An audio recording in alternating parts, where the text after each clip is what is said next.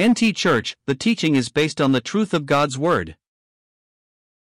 For the perfecting of the saints, for the work of the ministry, for the edifying of the body of Christ, till we all come in the unity of the faith, and of the knowledge of the Son of God, unto a perfect man, unto the measure of the stature of the fullness of Christ, that we henceforth be no more children, tossed to and fro, and carried about with every wind of doctrine, by the sleight of men, and cunning craftiness, whereby they lie in wait to deceive, but speaking the truth in love, may grow up into him in all things, which is the head, even Christ. Ephesians 4 verses 12 to 15.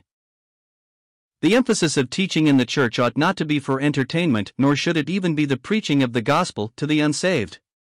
The emphasis needs to be on the edifying or building up of the body of believers. 20 or 30 minute sermons once or twice a week, full of entertaining illustrations or stories, are not enough to build up the saints.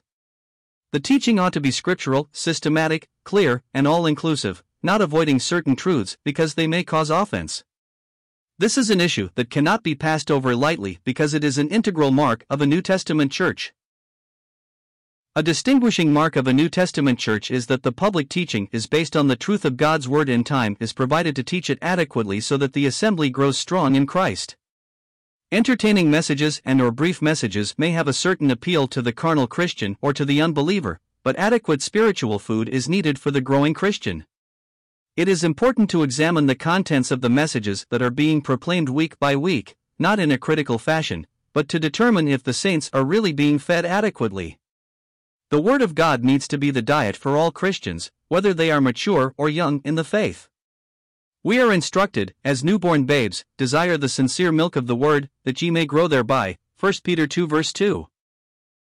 The questions then to be asked in looking for a New Testament church are Is the Word of God preached clearly and systematically?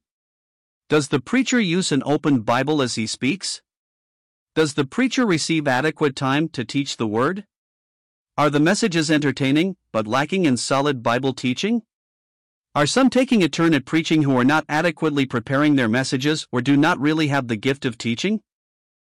These are serious questions which need serious answers. The body will not grow if the Word of God is inadequately taught. There is a vast difference between an audience that is being entertained and a body of Christians who are being fed so that they might grow and produce fruit for God.